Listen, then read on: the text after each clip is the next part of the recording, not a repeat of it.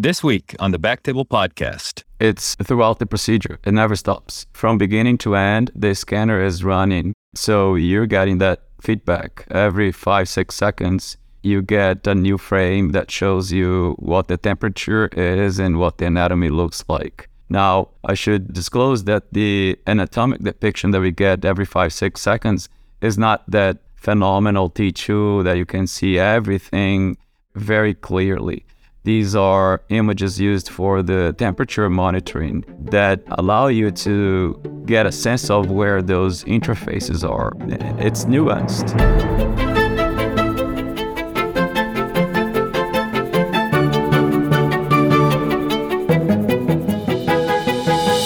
Hello, everyone, and welcome back to the Back Table Podcast, your source for all things urology. You can find all previous episodes of our podcast on iTunes, Spotify, and at backtable.com. Now, a quick word from our sponsor. TULSA-PRO is not just another focal prostate therapy. The TULSA procedure is a robotically driven, MRI-guided transurethral ultrasound ablation and is FDA cleared for the ablation of prostate tissue. Using directional ultrasound from the inside out, TULSA offers you the flexibility to ablate a large variety of prostate volumes, customized to each patient's disease in any part of the gland, including to the capsule of the peripheral zone without causing rectal toxicity. By using live MR imaging to prescribe the treatment and real-time MRI thermometry to automatically control the ablation, TULSA gives you the precision to confidently ablate what you and the patient decide is right for their disease and quality of life. The durability of TULSA-PRO outcomes is backed by over 20 clinical publications reporting up to 5-year outcomes. Physicians are utilizing the technology in patients with prostate cancer, BPH, and post-radiation failure. Learn more about why TULSA is not just another prostate focal therapy by visiting profoundmedical.com or emailing us at info@profoundmedical.com. Now, back to the show. This is Aditya Bagrodia as your host this week, and I'm very excited to introduce our guests today, Daniel Costa and Xiaosong Meng from UT Southwestern Medical Center. How are you guys doing today? We're good. Thank you for having us on, Aditya. Great, Aditya. Thanks for the invitation. Well, I'm really excited to have you on today. You know, when this idea of discussing TULSA came up, to me it was kind of a no-brainer. Daniel and Xiaosong are very thoughtful clinicians, very meticulous, and I know that as they've rolled out this program at UT Southwestern, it's been done exactly like it should, in my opinion. So really, congrats on the work that you've done to date, treating over 100 patients with TULSA, and really hope to kind of pick your brains on what all lessons learned starting the program over the last few years. And maybe just to kind of jump on into it, why don't we just have like a little introduction into TULSA as a treatment option for patients with prostate cancer? So TULSA is kind of the new kid on the block. It's only been FDA approved, I think, since 2019 or so. I think UT started their program in 2020. And the difference between TULSA and some of the other modalities is it's done in bore, it's done in the MRI magnet, and it's done with ultrasound. So instead of being like HIFU, which is high frequency focused ultrasound, it's transurethral ultrasound, and it's a sheet of ultrasound. And the thing I really like best, and Daniel can probably attest to this, is the amount of feedback you get from your treatment. Every 5 to 6 seconds, you get MR thermometry. You can get a really nice view of exactly what you're heating, where your margins are, where your boundaries are, which I think is different compared to some of the other focal technologies we have out there. And we see men, especially a lot of these guys are engineers, really like technology, and they really like kind of what TULSA represents and the capabilities it represents. Perfect. Daniel, what do you think from your end? How would you kind of just describe this to either a patient or a colleague? Yeah, I think from a radiologist perspective, the visual nature of the procedure is extremely appealing. As Xiaosong mentioned, the ability to see in real time both the anatomy and the temperature throughout the entire prostate is extremely reassuring, both for us, and I think it's also a concept that the patients have when they visit with us, and they're super intrigued and excited that we are able to do that during the procedure. So, Xiaosong, if I'm not mistaken, over the course of your training and career, you've been exposed to some of the most frequently used technologies that are out there. And I mean, it really is an exciting time. We have cryo, we have HIFU, we have irreversible electroporation. focal brachy, focal SBRT, and TULSA kind of as a newer one. Are there some, in addition to the visualization of your treatments, are there any other kind of theoretical or real advantages that you perceive? Yeah, so that's a good question. So during residency at NYU, we did focal cryo. You know, I also saw some HIFUs that NYU was doing. They had both programs. And then here at UT, I've started doing irreversible electroporation on the PRESERVE trial and OFF trial, as well as CAPTAIN and with TULSA. And I've also I know Neil Desai, who's one of our radoncs here, you know, talks about the MR-LINAC and the HDR brachy program that they do with Dr. Garant. And, you know, it's certainly, I agree, it's a great time to be in prostate cancer. I think this is likely going to change how we treat intermediate risk prostate cancer in the future with all these different new technologies coming on board. You know, I think one of the benefits, obviously, with TULSA is that we're going urethra out. Right. So I think, and the company's very careful about this in terms of when we're blading near the rectum, they're very careful about making sure we don't overdraw where we want to blade. But at the moment, you know, out of about 3,000 cases around the world, there's been no rectourethral fistulas, right? And even though I think, you know, cryo with the thermometry or the thermocouples, HIFU, you know, the rates are coming down. I don't think the rates of rectourethral fistulas, I would say, are 1 or 2% with both of these technologies. I think going from urethra out, it certainly gives us some benefit of avoiding the rectum. I also think when you come in, if you have to do a salvage procedure, Dr. Wilburn's done 2 salvage procedures post-TULSA, the pain is not as horrible as, you know, post some of these other focal modalities, because I think we're preserving that posterior plane better. Okay. And Daniel and I were kind of talking before we actually formally started. It's a little bit tricky and challenging now with the direct-to-patient advertising, medical centers advertising, and so on and so forth, where, you know, I've got patients with grade group 5 prostate cancer coming in and say, hey doc, I want to receive HIFU, or they have grade group 1 prostate cancer and they're like, can I get lutetium PSMA treatment for my grade group 1 prostate cancer? And, you know, you're having to kind of explain that this is a very heterogeneous disease. Every patient is a little bit different. And, you know, with that, you know, who are your kind of ideal patients when you're, you know, a new diagnosis comes in? What are the kind of features that you're like, you know, this might be a good patient for TULSA? In our case, our ideal patient is the intermediate risk patient with localized disease, ideally also focally. It's certainly easier to treat lesions that are either in the lateral or anterior portion of the gland, where you're less concerned about injury to either a neurovascular bundle. Medium-sized prostates, because there is a maximum radius that the ultrasound beam can reach. So if the lesion is more than 3 centimeters away from the urethra, we may have trouble reaching that region. We certainly want to also exclude large calcifications in the prostate that could act as a shield barrier that prevents the ultrasound beam from reaching the area to be treated. We also, a patient that we are eager to treat are patients who had radiation and have recurrent disease. So salvage post-radiation is usually a good patient for TULSA. And also, although not the core of our patient population, some patients with lower risk disease who are extremely uncomfortable with the idea of active surveillance, and that happen to have LUTS, because we can tackle both BPH and the cancer at the same time. Fantastic. So a couple of questions. You mentioned significant calcifications. Is that something that is kind of standard reporting when you're doing an ultrasound biopsy, for instance, or are you getting some type of imaging, non-contrast CT or so forth to assess? Yeah, as we learned that calcifications play such an important role in patient selection, we tweaked our prostate MR protocol so that when a patient comes to get a diagnostic MRI, there is a sequence that aims specifically at identifying calcifications. In patients who are referred from outside institutions and did not get an MRI with us, some of them may require a CT of the pelvis to look for those calcifications. Ultrasound, in theory, can see calcifications, but because there is not a standard approach to how this is done, it's hard to retrospectively look at those images and be sure that the patient did have appropriate screening for those calcifications. And I think Daniel's really led the charge there in terms of, you know, helping us work up our patients better with the issues with calcifications, because it's not only kind of size, it's location. You know, if it's a calcification on the other side of the prostate, that you're not ablating, you really don't care about it. So I think that's where the cross-sectional imaging comes into play. And the fact that we're able to get this part of every single diagnostic MRI has really helped speed up the process. Now we're not asking patients, hey, we're going to another CT, we'll figure out if you're eligible for TULSA. It's like, here's your lesion, here's your calcifications. It's all in the same imaging sequence. And I think that's really streamlined the workflow there. And Daniel, you mentioned size of the prostate. What about size of the lesion? Is that a relative or absolute contraindication?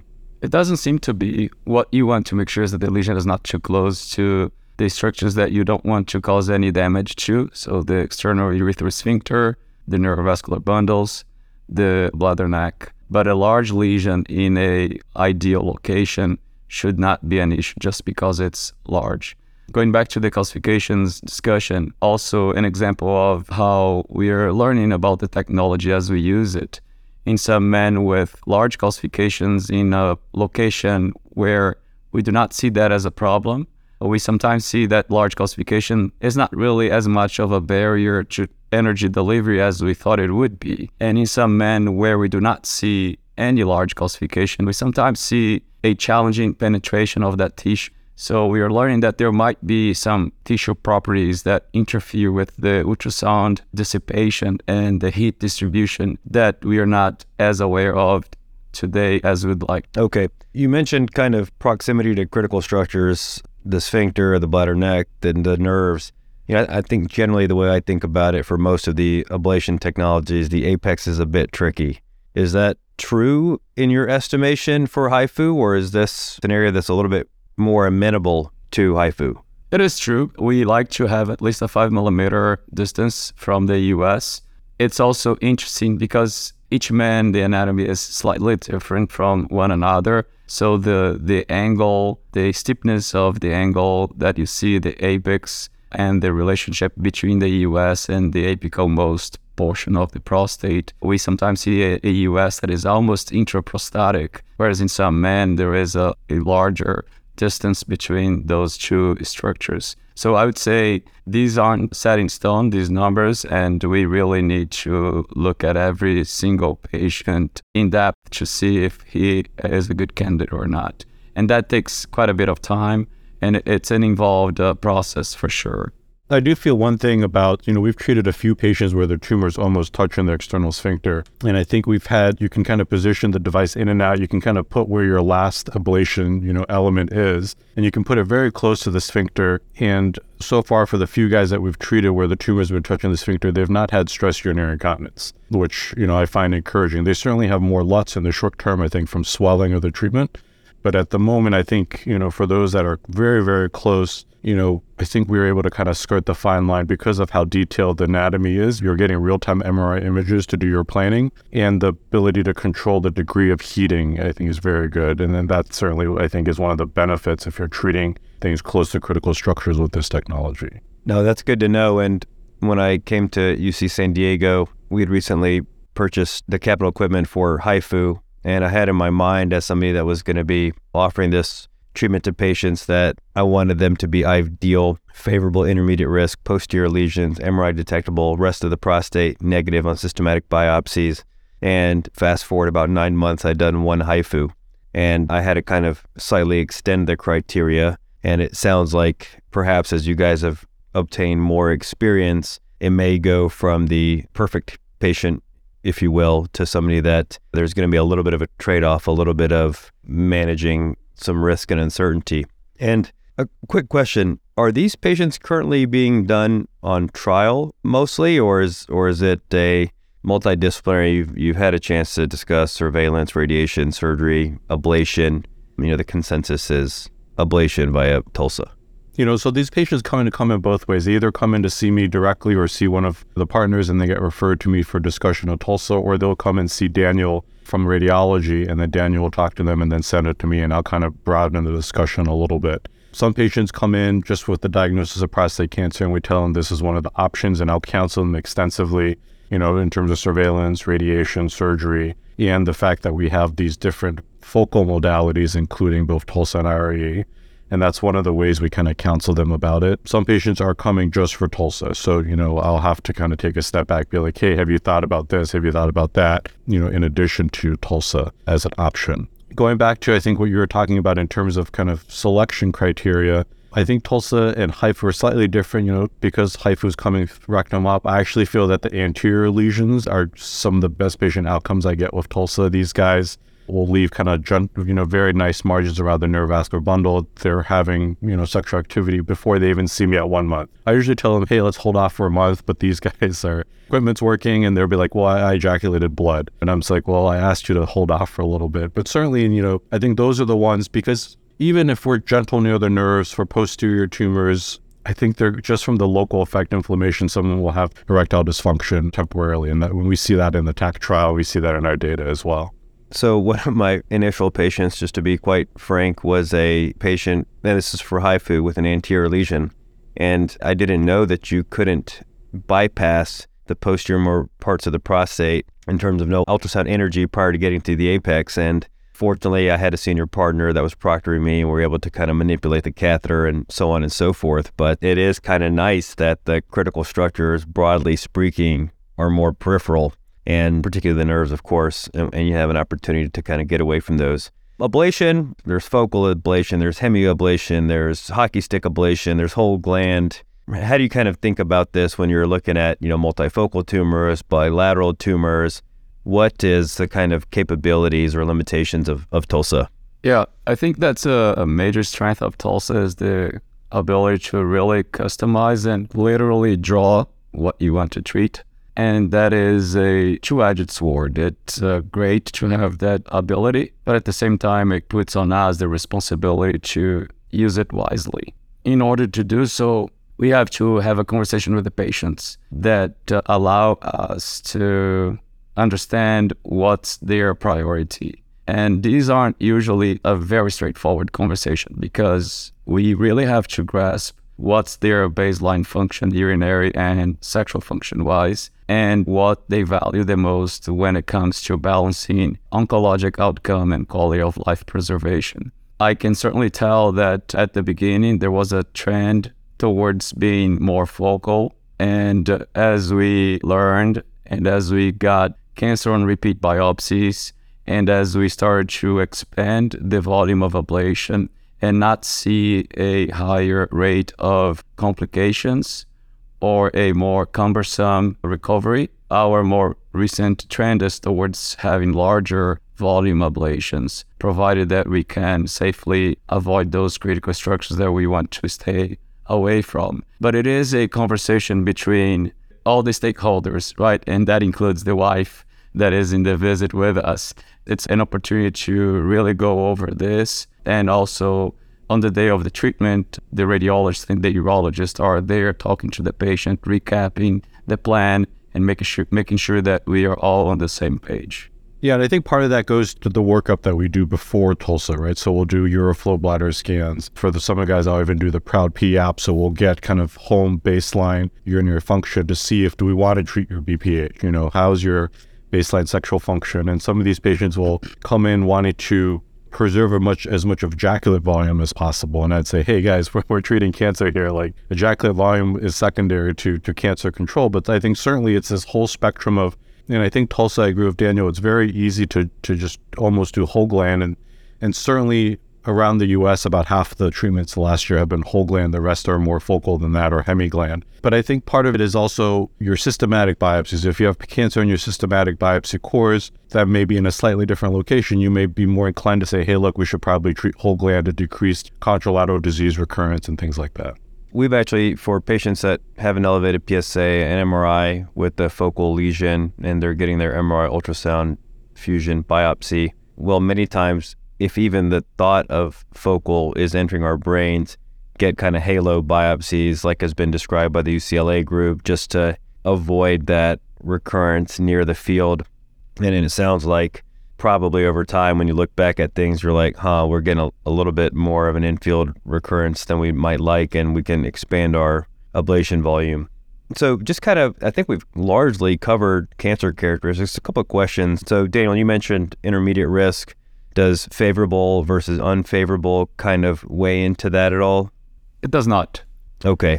So 4 + 3 = 7, that's still going to be an acceptable patient. And then my understanding, Xiaosong, is that you did suggests that whole gland ablation is absolutely a viable option. And if you have patients with, say, clinically significant cancer, whether that's 3 + 4 = 7, 4 + 2 = 7, I'd say the left and the right's got a couple of cores of grade group 1, would you typically treat the whole gland, or would you maybe downgrade them to surveillance patients? That's a great question. I think part of that is what the patient wants. It's obviously a long conversation in terms of counseling. I think the majority of guys are okay with you treating as much as we can of the prostate. But certainly I kind of tell my patients when I counsel them on focal is that this is like active surveillance plus. We're treating your cancer and then we're putting you right back on surveillance. So if you're someone who's not going to be willing to do MRIs, you're not going to be willing to do PSAs, close follow-up, you're probably not a good candidate for focal, right? You know, compared to surgery or radiation, where it's just blood tests every few months, this requires, we mandate an MRI at 1 year, we mandate a prostate biopsy at 1 year. On some of the trials, like CAPTAIN trial, it's an MRI plus biopsy at 1 and 2 years. On the IRE trial, it's mandated biopsy. So I tell these guys, look, this is not a one stop and done. It's a long process. It's a relationship between you and the urologist and the radiologist, Daniel, when they come back for their biopsies and MRIs, that it's,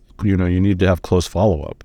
Perfect. And yeah, we'll dig into that once we've kind of gotten through the treatment. So patient characteristics, maybe to summarize, their location, really ideally not next to the urinary sphincter, preferably not near the neurovascular bundles or the bladder neck. But those are, of course, going to be conversations. There may be some give and take here. If you could do a unilateral nerve sparing, for instance. Focality doesn't seem like it's a driver here, that you can treat as much of the prostate as you want. Size, more of a prostate size, 3 centimeter criteria than a lesion size. Apex, again, not ideal, but case by case, manageable. And then contralateral grade group 1, have a conversation about it. Now, one of the things that was kind of intriguing to me, Daniel, is when you mentioned a grade group 1 patient with LUTS. So maybe let's talk about a little bit of patient characteristics, further anatomy, median lobe, erectile function, urinary function, previous TURP, previous Eurolift, where they may have some, clips in their prostate.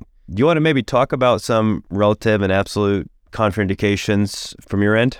Sure. So what we do know is the ultrasound beam can reach and we can measure temperature reliably within a 3 centimeter radius.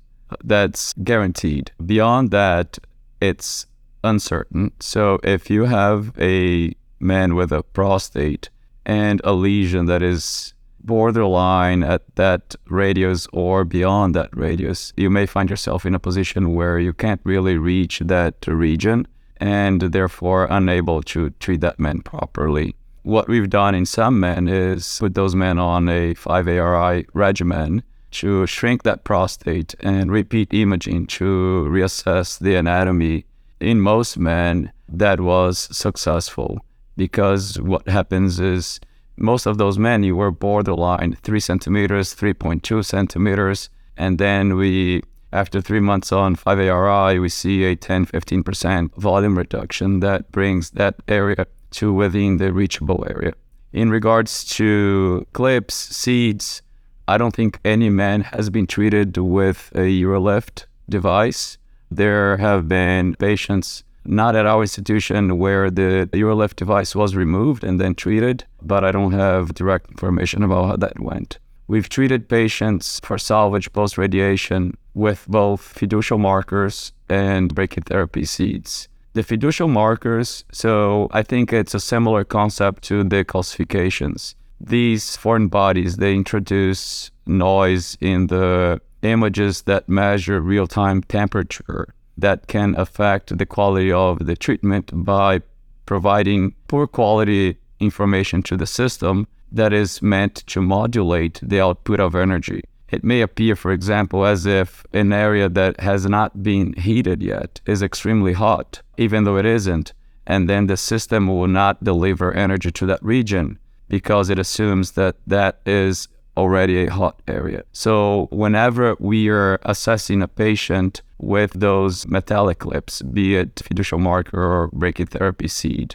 what we want to make sure is that those areas, how they relate to the area that we want to perform the ablation. In some men, what we can do is we can run a simulation. So we bring the patient and run a thermometry map to see how much noise would be generated by those clips or those seeds. The men that we treated, after going through this vetting process, they did not seem to be an issue. We don't have long-term outcome data for those men, but the impression from the day of the treatment was extremely favorable. But it does require quite a bit of care when drawing the treatment area on the day of the treatment to make sure that we do not include voxels that could misinform the system and result in undertreatment of critical regions. So this may sound like a dumb question, and I should have probably covered a little bit about the mechanism of action for TULSA. So we've got this probe in the urethra, and it's able to send high-intensity ultrasound waves from the inside out, right? And I'm kind of thinking of like a brachy patient, and let's say they've got like seeds throughout, and let's say they've got some brachy seeds anterior to their urethra, and you want to treat something even more anterior to that, for instance. Can your ultrasounds penetrate through those brachy seeds, or is that going to be like where they stop, like similar to like a calcifications? You mentioned the impact on thermometry, but what about the effective treatment getting to the area of interest?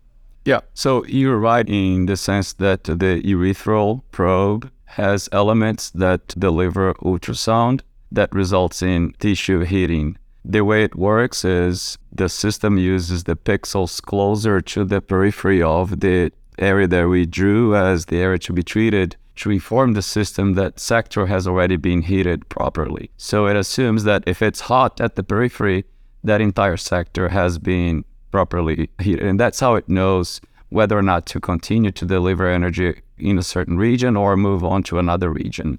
In regards to whether those clips or mark or fiducial marker or brachytherapy seed could be a physical barrier to the ultrasound beam penetration, what we notice on an MRI in a patient with recurrent post-radiation cancer is that the cancer, as it grows, it moves the seeds away. And it's actually when we're reviewing these patients, when we're interpreting these images, we always look for areas where we don't see that many seeds, because those are areas that either there is something growing that is pushing the seeds apart, or maybe there weren't seeds there to begin with, and that's the area where the treatment failed.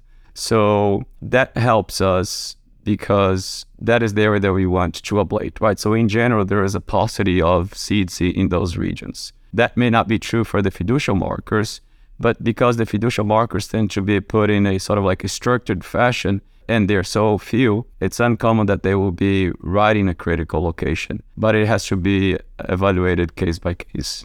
Fantastic. And then just going back to the kind of lower urinary tract symptoms, are these patients, are they getting pre-ablation? You mentioned the 5-ARIs, which may help out with symptoms if they've got a larger prostate. Median lobes, does that impact anything at all? History of strictures, previous TURP, or if they have like significant frequency urgency, are those contraindications? Or how do you kind of synthesize all of their lower urinary tract symptoms, previous kind of BPH history when you're considering treatment? That's a good question, because certainly these guys are a little bit more complex to treat. We've had a few guys with kind of urethral strictures where we basically said, look, it's not a good idea. You've already had two urethroplasties, doing this. I think it's a 22 French urethral applicator, and it's in there for 2 to 3 hours, could certainly cause damage and worsening of your stricture. So we've had a few patients where we said probably not the best idea to consider TULSA for you. We have treated patients who have had prior history of TURP, green light, things like that, and it seems to be okay. We've treated some patients with median lobe. So you have about a 5 centimeter reach. So not only do you have 3 centimeters from the urethra out to the periphery, the actual length, there's 10 elements, they're 5 millimeters apart. So you actually have a 5 centimeter treatment length within the prostate, and you can also pull back and treat more. So if you have a longer prostate, so certainly we can treat median lobe. You just basically shut off the beam because you do worry about some transmission within the urine to the bladder wall. So that's one of those areas that we're very careful of if you're treating a median lobe. These guys do have a lot of urgency frequency. The more volume we treat, the more symptoms they have. And I think in some ways it's probably like Rezūm, right? You're heating up the prostate. In Rezūm, you're injecting steam into the prostate. Here, we're heating the prostate about 55 degrees. At the periphery, certainly hotter inside. I mean, they get swelling, and they have decent obstructive symptoms for the first 4 to 6 weeks is what I usually counsel my patients. You're going to be miserable for the first month, and things will slowly get better and better. They get put on Rapaflo to start before and after the procedure to help with some of the LUTS. The more we treat, the longer I'll leave the catheter, and up to about 2 weeks for these guys with large 60, 70 cc prostates where we do near whole gland ablation on. We're also starting to explore some of the other things, maybe giving a course of steroids to help with inflammation, NSAIDs, and things like that to really help with their symptoms afterwards.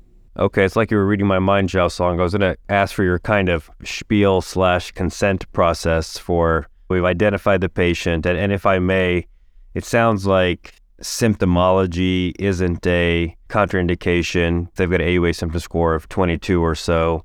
Could this be a reasonable benefit to them from a lower symptom perspective once they get through that initial kind of 4 to 6 week post-treatment inflammatory irritation episode? As you all know, we've treated men with larger prostates or significant LUTs that are going on to receive radiation. Many times we'll do like a TURP or so forth on the front end, or a median lobectomy, or whatever's been kind of decided in conjunction with the radiation oncologist. How do you kind of factor that in? Is that a relative or an absolute contraindication? For LUTs alone, I don't count that as an absolute contraindication. It certainly is one of those, it's counseling, and occasionally I'll send them for urodynamics. And, you know, if their symptoms are really bad or they're having urgency incontinence already, I'll send them for urodynamics to get a good baseline. When we looked at our kind of data, looking at IPSS, looking at guys using FloMax or Appaflow, about a third of them actually have improved IPSS scores at 6 months, and I think the vast majority of them are stable. We do have, I think, less than 10% of them who have the worst IPSS on follow-up. But it's certainly, we see a change at 3 months, it's a better change at 6 months. Just like those guys that we TURP with kind of LUTs, they will improve. You know, it's not the immediate effect after a TURP or the kind of the slow kind of bladder remodeling. But we do see it. It's usually, I tell them, it's months. It's not anything quick. It's going to be on the order of probably 3 to 6 months. Okay. So now the decision's been made. They don't have any calcifications or relative or absolute contraindications. It's an appropriately selected patient in your mind. What is that? You know, here's what to expect leading up to the day of.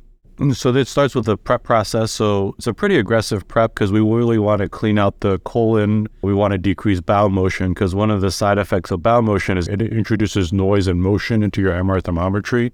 So they get a Miralax prep, almost like a colonoscopy prep, clear liquids before the procedure for a day, sometimes 2 days. They'll get enema night before. They'll get an enema prior to the procedure in pre-op. This way we're, as best as we can, attempt to get them as clean out as possible. They'll get glucagon to decrease kind of rectal wall motion and bowel motion during the treatment. They'll get those twice.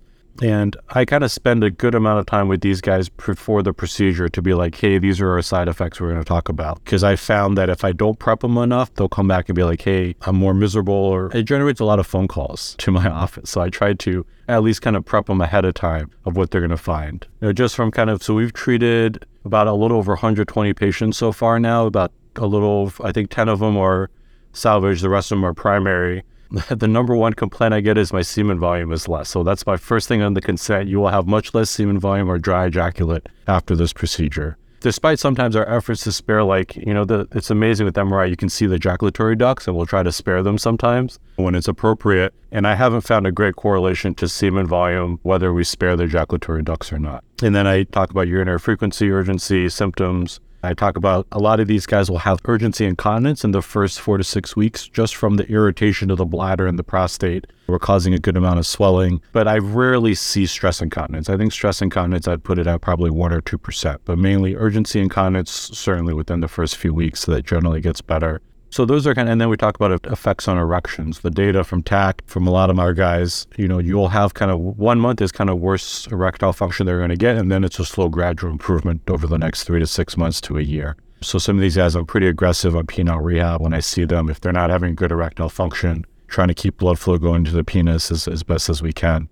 And then I'll talk about small risk of retention. We've had some patients with going to retention, especially if they've had larger prostates, older bladders, more distended bladders, and then kind of all the risks of any time we operate. You know, there's a small risk for infection. Do you guys use antibiotics? We do. We give them usually ceftriaxone. Okay. And in kind of a standard patient, typically, how long is a catheter staying in? So kind of the shortest is probably 5 days. That's truly like a focal, maybe a quadrant or a quarter of the prostate, to somewhere between to about 2 weeks if we're doing a full near whole gland ablation. Okay. And then, of course, cancer control. How do you kind of counsel them on? So we talked about urine impact, sexual function impact, including ejaculate components. And then here's what you can expect in terms of being cured of your cancer. What does that conversation look like? Yeah, I usually start off and say, look, you know, this is more experimental compared to surgery radiation. We don't have good long-term data, but we do have data from, you know, all those HIFU trials, all those cryo trials, and we can extrapolate, right? So if we're doing, I think, true focal, I usually quote about 20-25% chance of recurrence. Some of this will be marginal recurrence, some will be contralateral prostate recurrence. The TAC trial, 4-year outcomes from the TAC trial, this was whole gland, but it was kind of a single pass, a little bit different from how we do it now. I think Daniel and I have kind of learned along the way that, you know, as the prostate swells, if you don't count for that swelling when you're doing your treatment, you can leave kind of marginal recurrences. And in the TAC trial, they were not allowed to do more than one pass. So I certainly think by doing more than one pass, we were improving our cancer outcomes. In the TAC trial, 4 years, 16% underwent additional treatment. I usually counsel them that if we do whole gland, I would expect the rates of recurrence to go down, but I don't have great data to back that up yet because we're still kind of doing our long-term data analysis. But if we're doing truly focal, I think a quarter is not unreasonable to quote them. Okay. Are you ever prophylactically putting suprapubic tubes in for patients that have a elevated PVR, things along those lines? We haven't. I know in the TAC trial, everyone got a suprapubic tube. We may want to start, you know, I was going to talk to Daniel about that for some of these guys, especially for the ones that have larger prostates. I'm going to have to leave catheter in for a while, or they may have to go back in at 2 weeks. Maybe we should consider a suprapubic tube prophylactically. But for the most part, most of these guys, I've actually had guys start CIC at 2 weeks without significant issues. Okay. They've been consented, they've been adequately warned about, you know, all the side effects, and they've gotten their colon prep, and here we are, the day of the procedure. So let's try to like really organically walk through what that looks like. I mean, first off, location, is this happening in the hospital, at an ambulatory surgery center, or like the same spot where people are getting image-based procedures? Where is this actually taking place? Here, this takes place at our university hospital. The reason being we need access to anesthesia, and that's where we can have that. So what we need is anesthesia, MRI, and in our case, radiology and urology coverage. So we do this at our university hospital. And at the beginning of the procedure, we have the radiologist and the urologist talk to the patient, recap what the treatment plan is, whether it's a hemiablation, whether it's a near whole gland ablation, and we do the timeout. Then we have the urologist place the devices, and these are two devices, the urethral applicator and the endorectal cooling device. The patient is imaged, and we assess for the device location. So you want to make sure that the urethra applicator is in the intraprostatic urethra, and that the endorectal cooling device is in the surface of the endorectal cooling device is just opposed to the portion of the anterior rectal wall that is in closer contact with the prostate. We want to make sure that there is no air between the endorectal cooling device and the rectal wall, because that air can also misinform the system about temperature during the temperature monitoring that feeds the system and controls the energy delivery. Once those steps are taken care of, after we determine that the devices are in the proper position, we start to draw the treatment plan. Sorry to interrupt. Is this done supine? Is this done lithotomy? How is the patient positioned? It's a semi-lithotomy. There are leg extenders that keep the patient in that position under general anesthesia. And the sequences, are those T2s, or are you getting multiple modalities? What's the kind of typical protocol? The first set of images are very quick T2s to see the anatomy and how it relates to the location of the devices. And then we will get, as we know that the devices are in the right position, we'll get slightly more sophisticated T2s that give better depiction of the anatomy. That will be the basis for drawing the area to be treated. And those are images that give us very good view of the tumor, neurovascular bundles, the external sphincter. So it really sets the foundation to draw the treatment plan. We can also supplement that with diffusion-weighted imaging in patients who have cancers that are difficult to see on T2, but that's rarely required. Okay, and then for the actual urethral applicator placement, is that a cysto wire over a wire, or is that just placed like a catheter? So we do a council tip catheter first, empty out the bladder, put a little bit of fluid back into the bladder, super stiff wire, and then we put the urethral applicator over the super stiff wire. It's a rigid urethral applicator, so kind of like putting in a rigid cystoscope. It usually goes in no problem over the wire. Okay, perfect. And the rectal cooling device, that's roughly what diameter? You know, are you doing anything on the front end to just and I'll tell you why I asked this, is I had a colleague of mine doing a HIFU case and post-radiation, and the patient had fairly significant anal stenosis, and, you know, suffice it to say that that was kind of a deal-breaker day of surgery. Any kind of assessment of that going into this? It's a decent diameter. I don't know the exact dimensions of it. I would say it's probably at least 2 centimeters across. Certainly, if you have trouble getting your finger in the rectum for a DRE, probably not a good candidate for this. I know Dr. Lotan had treated a patient post-radiation with pretty tight anus, and he did have a little bit of struggle getting it in.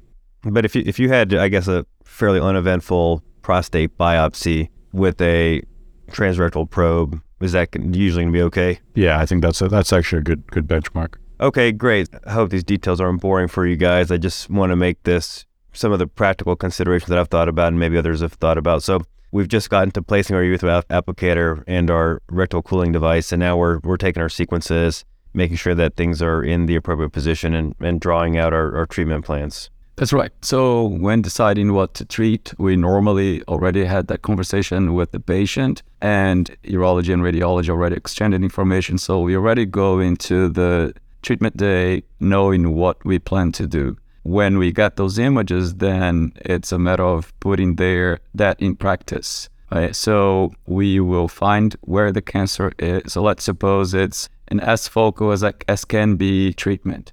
So we find the cancer. We try to have at least a 1 centimeter safety margin in as many directions as possible, so that almost invariably results in a minimum of a, as Xiaosong was saying, a quadrant ablation. It's very uncommon that you'd have such a small lesion that you'd be able to get away with less than that.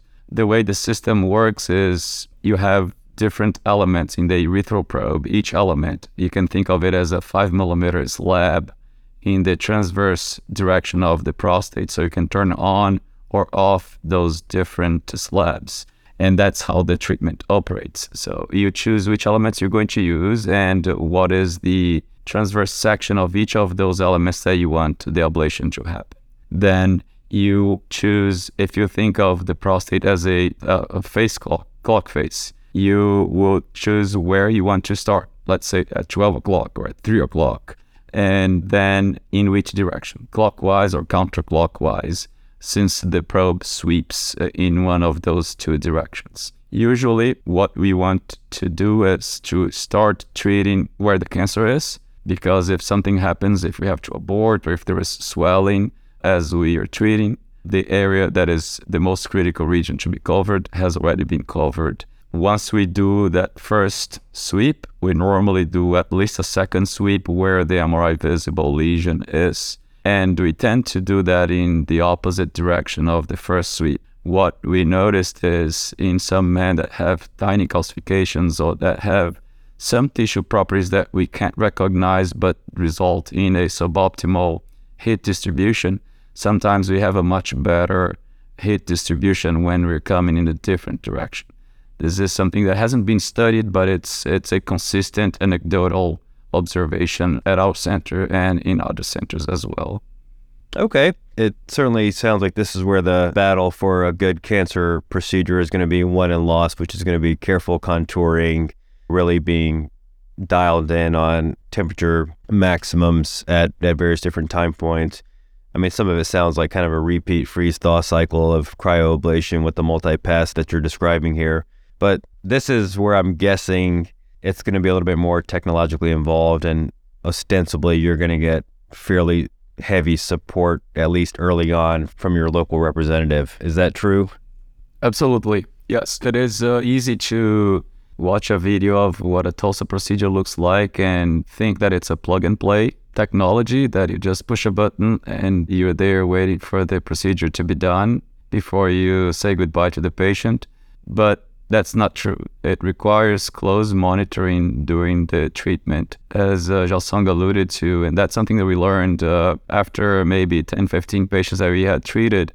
It's very common for the gland to swell in response to the heating, and if you're dealing with a very peripheral lesion, especially posterolateral lesions, it's very easy to go unnoticed that the lesion with the swelling now falls outside of the originally drawn area. and that can be easily a source of undertreatment and cancer on repeat biopsy. So it's important to monitor, and that's one of the strengths of TULSA is the ability to do so. You can see that the gland is swelling or that the bladder is getting fuller, and therefore there's resulting a little bit of a change in some displacement at the base of the prostate. So recognizing that and responding to it is a critical step in order to have adequate treatment.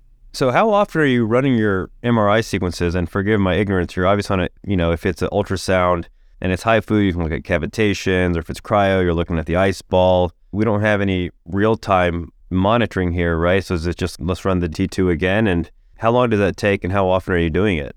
It's throughout the procedure. It never stops. From beginning to end, the scanner is running. And so you're getting that feedback every 5-6 seconds. You get a new frame that shows you what the temperature is and what the anatomy looks like. Now, I should disclose that the anatomic depiction that we get every 5-6 seconds is not that phenomenal T2 that you can see everything very clearly. These are images used for the temperature monitoring that allow you to get a sense of where those interfaces are, where the interface between the prostate and the periprostatic fat is. It's nuanced. So you really have to be looking for this. It's not something that pops out. It's so obvious that the gland is swelling. And that's one of the reasons why there is a learning curve, and it requires constant monitoring. Yeah, and going back to your question earlier, Aditya, about the support from the company. So, you know, there is always someone from the company there for the treatment, and even now, 120 cases in, someone still comes, they record data. You know, they do a lot of kind of granular data in terms of how long are you taking to prep the room, put the devices in, do your planning, your treatment, any issues. So that's one nice thing about it is that, you know, you'll have an expert from the company there to at least kind of help you. And then sometimes it's like the MRI machine's not working, you know, like, and they'll help you kind of troubleshoot some, you know, things like that with the MR techs, which is helpful. Yeah, I guess so. In addition to the urologist, radiologist, anesthesiologist, you would need an MRI technician as well. Is that correct? Yeah, there's usually at least 2 or 3 around. Which coming from the OR is nice. You know, there's so many people around to help out. And going back to one of your earlier questions about the different areas. So, you know, we do it obviously in the hospital. They do have kind of freestanding imaging centers where urologists can bring patients to treat. They even have like there's a mobile van now, or mobile truck, that they can treat. And some of these are done in the OR, you know, like Orlail's at St. Louis University, they're doing theirs in their MR suite in the OR. So it's kind of a whole variety of different areas of where people are getting treated. Okay. And then like a typical straightforward quarter or hemigland, you know, that's going to be 3 hours. Is that kind of my understanding? Is that your experience as well? Of course, there's going to be patient-specific variability. Is that typical? Yeah, so the ablation time, which is one of several steps in the entire treatment time, is directly dependent on the volume of ablation and the number of sweeps that we choose to do. The quickest ablation we can do is 20 to 30 minutes, but the average ablation time is around 1 hour. Now, when you add the other steps, right, so general anesthesia, patient positioning, device placement, in many instances, the devices need to be repositioned, or there is an annoying air bubble that needs to be addressed, and then removing the devices, putting the Foley catheter, and waking up. It's usually a 3-hour procedure time. Okay, and then, so you've completed the procedure, you place a catheter, and several hours in the PACU, kind of standard discharge criteria, and then you've gotten through it. Is that right? Yeah, so I think maybe we have 1 or 2 patients stay because it was late, but for the most part, everyone goes home same day. Catheter, they get a few days of antibiotics, they get a course of antispasmodic medications, so we do Lefsin to help them with bladder spasms, stool softeners. I don't have to give any narcotics. It's pretty rare. Most of the time, these patients do just fine, or Tylenol, ibuprofen. Yeah, they go home, and then I'll see them a month out. I'll see them a month out to kind of check in on them, see how they're voiding. I usually give them some time to let kind of the inflammation and stuff cool down. We'll see about 1 month. If they're on the clinical trial with the CAPTAIN trial, they'll get a PSA at 1 month. Otherwise, I usually get my first PSA at 3 months, and we do PSAs every 3 months for the first year, and then MRI and biopsy at 1 year. Okay. Yeah, this is fantastic. You know, I think it at least walks us through in some detail patient selection, the day of, and at least that early follow-up up to a year, then clearly there's going to be some schedule of PSAs and MRIs and biopsies over the ensuing time frame. And Xiaosong, I think you very nicely kind of discussed how this is a commitment from all the key stakeholders here. There's still some prostate that hasn't been treated and so on. So incredibly valuable. And maybe now we'll just kind of shift gears a little bit about starting the program, kind of maybe a walk down memory lane. And I'll share an experience. So when I started here at UC San Diego, there's this kind of idea of really having a whole suite of options available to patients. Of course, surgery and radiation. As I mentioned, we have HIFU, we have cryo, and we're looking at TULSA, and I was like, oh, great. I am familiar with this procedure, at least through the patients that have been treated at my previous institution, UT Southwestern, and started kind of digging into it. And the first thing was that none of our MRIs at multiple hospital locations, et cetera, were compatible with the kind of Profound technology. So let's maybe kind of run through the nitty gritty. A urologist or a group or a hospital has decided that we're going to commit to this. So what are kind of the 101s? Maybe I'll just throw out there MRI compatibility. Either you've got one that's compatible or you need to get one that's compatible. Can you comment on that? Yeah, certainly a joint effort from the different departments and the hospital administration, and does require the desire to work together and the ability to work together. We've talked about this in other instances. I am very comfortable, and it's a great source of joy working with urology. And that is, to a great extent, a result of our collaboration in the targeted biopsy field. I think the targeted biopsy brought radiology and urology together for good. And it's a great example of us partnering to advance the field and help the patients. It's a great opportunity to have accountability, to have urologists. It's a great opportunity to have radiology learning from the feedback that we receive from the biopsies performed by urology. And it's a great opportunity for urology to see the added value of imaging in the patients that they manage. So I see that as a great opportunity for both departments to work together better than they would do separately. And it is a huge building block for any focal therapy program.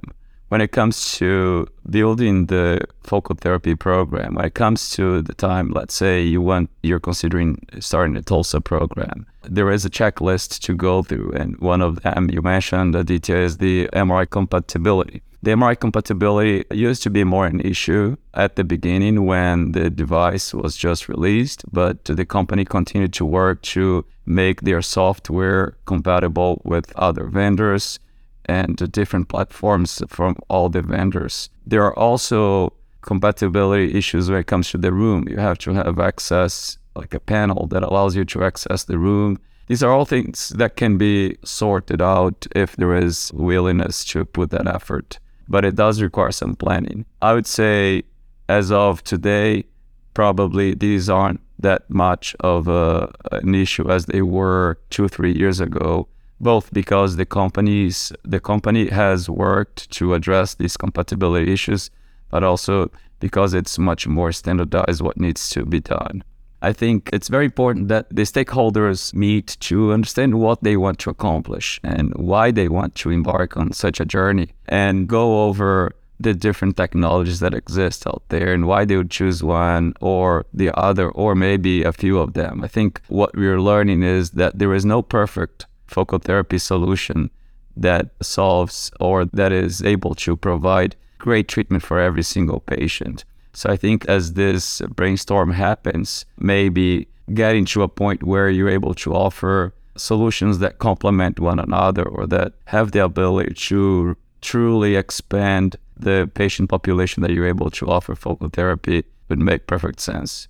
But I would emphasize the importance of that partnership. As you very well said, I think you can see a TULSA patient journey in 3 stages. The pre-TULSA assessment that requires a lot of baseline risk stratification, vetting those patients with high quality imaging, with imaging pathology, concordance review. Then there is the TULSA treatment day, where there needs to be expertise in device handling, delineating the area to be treated, accounting for things that we talked about, gland swelling, motion, to make sure that you're treating the patient properly.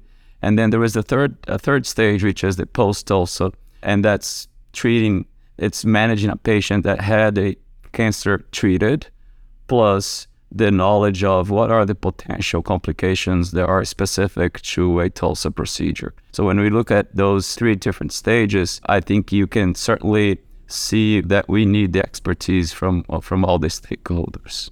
And to echo some of Daniel's points, certainly I think some of the logistical stuff, MR compatibility, I think the company Profound will come out and do kind of their analysis and then let you know what you need or what you don't need. But from a programmatic standpoint, I think you kind of not only have urology, radiology, you kind of need buy-in from, your med-oncs, your rad-oncs, because a lot of times what we've found recently is that, like you said, this patient's coming in with high-risk disease or low-risk disease, or in rare cases, metastatic disease, or asking for TULSA. And you need to be able to have the ability to say, no, you're not a good TULSA candidate, go see my radiation oncology colleague, go see my medical oncology colleague. As a certain point, we're kind of the gatekeepers, and we need to make sure that these patients are getting the appropriate care regardless of where they need to go to get that care. And sometimes it's TULSA, and oftentimes it's not TULSA. Sometimes they're better served by radiation, sometimes they're better served by surgery. Yeah, and I mean, I've had the good, fortunate pleasure of observing the close collaboration between radiology and urology at UT Southwestern. It's unique, it's special, and I think it's what allows this type of program to be rolled out in a careful and considerate way. And, Daniel, you mentioned the third aspect of this is commitment from hospital administration. When I think about hospital administration, I'm thinking about dollars and cents here. Ballpark, what are we talking about in terms of capital costs to initiate the program? And are these procedures now covered by insurance? Yeah, so there are lots of nuances to this answer. As of today, there is no billing code for TULSA. If the procedure is done at a hospital, the hospital can bill for C codes, and most of our patients are either Medicare patients or a mixture of Medicare plus private payers. And the hospital is being reasonably paid for the cost of this procedure. In regards to capital costs, the model that the company right now chose to have is you pay for the disposable kit for each patient, so you don't have to buy any equipment up front. You just pay for the disposable kit. The lack of a billing code results in suboptimal reimbursement for the professional fees. As of today, the urologist and the radiologist involved are not properly reimbursed for this procedure if this is in a managed care or Medicare patient. There are facilities that are choosing to have a cash pay only approach to this, and that's a different story. Now, the company is partnering with professional societies to submit an application for CPT code for TULSA, and the expectation is that this would be done later this year. So by early 2025 is the best case scenario for us to be able to bill for this from a professional fee standpoint. Okay, I think that was a comprehensive answer to what sounds like a complicated, ongoing, evolving issue. Well, hey, I think that I've certainly learned a lot about the program, about the details of it. I think it's exciting. I think it's accessible, but it really takes a pretty serious commitment.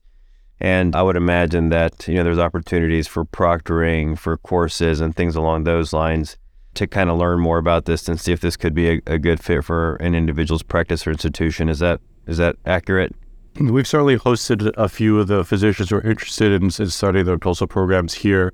I think Profound now has rolled out a few different sites where they're allowed to host physicians. We haven't had this set up at UT, and partly because it's due to conflicts. Where I'm the PI for the CAPTAIN trial, Daniel is the PI for the CARE registry, which is the TULSA registry. There's some financial aspects of that, so we don't have UT currently open as a site where patients or physicians can come and kind of learn about it. We could do it kind of off, we can do it through UT Southwestern. So for instance, if you wanted to come over, I fill out some paperwork, we can bring you down, spend a day with us in the suite and kind of do procedures. But I think they're setting up more formalized ways for them to do that as well. Fantastic. Well, again, I think that what you guys have been able to do, and maybe, Xiaosong, if you don't mind, just a brief word on the CAPTAIN trial. Yeah, so CAPTAIN trial, I think, is a really good trial. It's one of the few I don't think we've had any really randomized trials comparing surgery to a focal ablative modality in terms of this is a randomized 2-to-1 trial. So out of every 3 patients, 2 patients get randomized to whole gland TULSA, 1 patient gets randomized to surgery. I think the trial started in January 2022, and they're looking for about 200 patients. I think we're probably about 20% accrual at the moment. It's multi-center, it's from US and Canadian sites. And I've actually been surprised at the patients who've been agreeing to be randomized. You would think that a lot of these patients are like, I want this or that. And these patients have been very generous with their time and give us the ability to randomize them. It's for only intermediate risk disease patients. So 3+4, 4+3. They have Gleason grade group 1, Gleason grade group 4. They're not eligible. If they have unfavorable intermediate risk disease, they need a bone scan or PSMA PET scan as part of the workup. But they get tracked very closely. They have surveys. They do a stretch penile length measurement as part of it, comparing surgery versus TULSA. I think it's a good trial. I really hope that it meets its accrual and we get some useful data out of it. Amazing. I mean, obviously, that's kind of the alpha and the omega when it comes to answering these. And, I think shedding light on not just cancer control, but the functional outcomes is going to be amazing. So, congrats for getting that off. That's clearly no small lift there. Well, hey, I think I could talk about this and pick your brains, but I do want to be respectful of your time. Maybe, and Daniel, we could start with you, just parting thoughts about TULSA, the role for it, developing a program as we kind of wrap up here. First, thank you, Aditya, for the opportunity to share the beginning of our learning curve with our community. We're fortunate to have been exposed to this technology early on. There is still quite a bit to learn about it, and that discovery phase is extremely exciting, a big responsibility, and it's great to be able to partner with urology during that exploration. We certainly are committed to responsibly gathering the data that will help us understand what is the long-term outcome of these patients, both quality of life and oncologic speaking. And we will be more than eager to share that with our community as well. It is, as I said, not a plug-and-play technology, something that is, again, both a responsibility to do it well, but also exciting that we can continue to learn as we're doing these treatments. Perfect. And Xiaosong, how about from your end? Yeah, I think for me, as a kind of a newer faculty member, it's great to be in this area. I think it's a very exciting time to be in this area, whereas we're getting more and more treatments for these guys. And I truly believe that it's probably going to change how we treat guys with intermediate risk disease moving forward, probably in the next 10 or 15 years or so, as more of these technologies come on board. I think it's a great technology. I certainly enjoy using this technology. It's not the end-all, be-all for all prostate cancer treatments. Like Daniel said, I think you need complementary technologies. If you're truly building out a program or as patients are coming in, you need to be able to treat patients with different modalities based on their anatomy and their characteristics. I think it's a valuable tool in our armamentarium, similar to radiation and surgery and MR-LINAC and all these other technologies that are coming on board. And it's a matter of directing patients to what we think is best for them. It's really kind of personalizing their cancer treatment, in some ways. But I think it's, Daniel and I are certainly very, excited about this. Even though we're busy, we're very happy to kind of talk to physicians. To feel free to kind of pass along my information if they have questions. If they want to come down, take a look at some cases. If they have patients that they have any questions about, feel free to reach out to me or Daniel. I'll be happy to answer those questions. Certainly, I've learned that these TULSA patients are willing to travel. We've treated, almost like a quarter of our cohorts probably out from outside the state of Texas. Where they're willing to travel for this technology, and it's the hot new technology right now, and there is certainly a long learning curve for it that we're learning about as we're doing it. But yeah, certainly happy to share all that experiences with anyone who's interested. Yeah, I love it. I think the careful, responsible exploration and rollout of any type of new, really technology or test or whatever you want to call it is kind of the mandate here. What I love about the program in Dallas is that I know that's precisely what's taking place. And I've certainly sent a couple of patients. Nothing could be easier. Personal contact, personal email for not just providers, but patients is provided. So, well, hey, congrats to you all for what you've been able to do there. And, I think that as we move forward, these early experiences of a blink of an eye will be longitudinal studies, randomized trials, and, it's always kind of exciting to be on the front end of practice-changing intervention. So Thanks for your time. Wonderful to see you all. And until next time. All right. Thanks, Aditya. Great seeing you as well. Thank you, Aditya.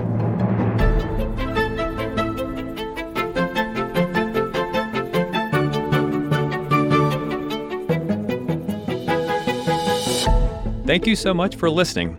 If you haven't already, make sure to subscribe, rate the podcast 5 stars, and share with a friend. If you have any questions or comments, DM us at _backtable on Instagram, LinkedIn, or Twitter. Back Table is hosted by Aditya Bagrodia and Jose Silva. Our audio team is led by Kieran Gannon, with support from Josh McWhirter, Aaron Bowles, Nick Shellcross, and Ness Smith-Savadoff. Design and digital marketing led by Brian Schmitz, with support from Devante Delbrun. Social media and PR by Chi Ding. Administrative support provided by Jamila Kennebrew. Thanks again for listening, and see you next week.